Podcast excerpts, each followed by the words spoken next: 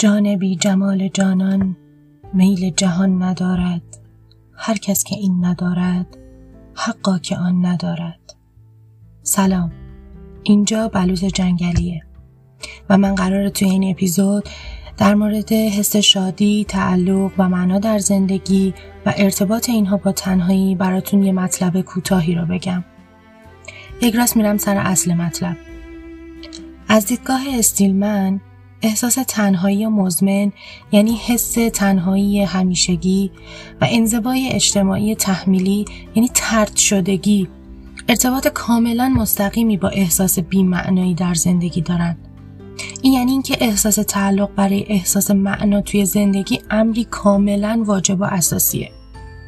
بومایستر میگه البته که معنای زندگی جنبه های گوناگونی داره اما ارتباط شخص با دیگران نقش اساسی در این موضوع یعنی احساس معنا در زندگی داره حالا ببینیم که فرضیه بومایستر و لیری چی میگه این فرضیه میگه که در انسانها انگیزه مسلط و شایعی برای شکل دادن و حفظ کردن حد اقلی از روابط بین شخصی پایدار، مثبت و تأثیرگذار وجود داره. اما نیاز افراد به احساس تعلق که یکسان نیست. قطعا توی عدهای کمتر و تو عدهای بیشتر. معمولا افرادی که بیشتر اوقاتشون رو با دیگران میگذرونن تقریبا شادترن. اما بازم تفاوتهایی بین افراد هست. قطعا. در بهروزی ذهنی که به اشتباه گفته میشه خوشبختی روابط بین شخصی تأثیر خیلی بیشتری از پول و سلامتی داره. آره همین جوریه. یکم بهش فکر کنین. در کل حقیقت اینه که ما همگی بلا استثنا نیازمند دیگران هستیم. مهمتر از اون نیازمند این هستیم که دیگران به ما نیاز داشته باشن. اونایی که کسی به اونا احساس نیاز نمی‌کنن در زندگی نقشی هم بازی نمی‌کنن. جامعه شناسی به نام فیلیپ اسلیتر در سال 1970 اینو تک... تاکید می‌کنم روش. به خاطر که بعد از خوندن متن بهتون میگم دلیلش چیه.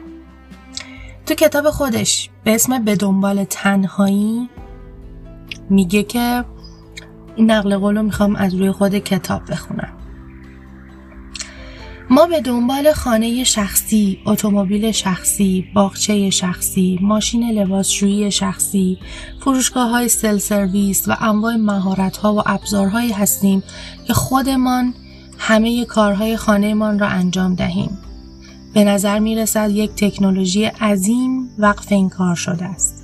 که لزوم درخواست کاری یا چیزی از کسی در طول زندگی روزمره را از میان ببرد.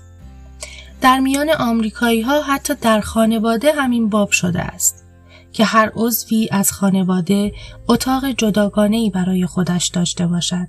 حتی تلفنی جداگانه، تلویزیونی جداگانه، اتومبیلی جداگانه. البته به شرطی که پولش هم فراهم باشه. ما دائما خواستار چیزهای شخصی هرچه بیشتری هستیم و وقتی آنها را به دست میآوریم بیشتر و بیشتر از همدیگر بیگانه می‌شویم. بله فکرشو بکنین چه سالی این عقاید و ایده ها گفته شده این میل به استقلال این سالها بیشترم شده اما شاید این وضع بی ربط به توصیف هگل از من بیچاره نباشه که میگه من بیچاره نمی‌تواند از تنهایی و رفتن در لاک خود چشم بپوشد و نمی‌تواند خودش را از دست این سردرگریبانی انتظایی رها کند. نظر شما چیه؟ نظرتون راجع به بهروزی ذهنی که این روزا بهش میگن خوشبختی اونم به اشتباه چیه؟ خوشحال میشم نظرات قشنگتون رو با من به اشتراک بذارید. مرسی خدافز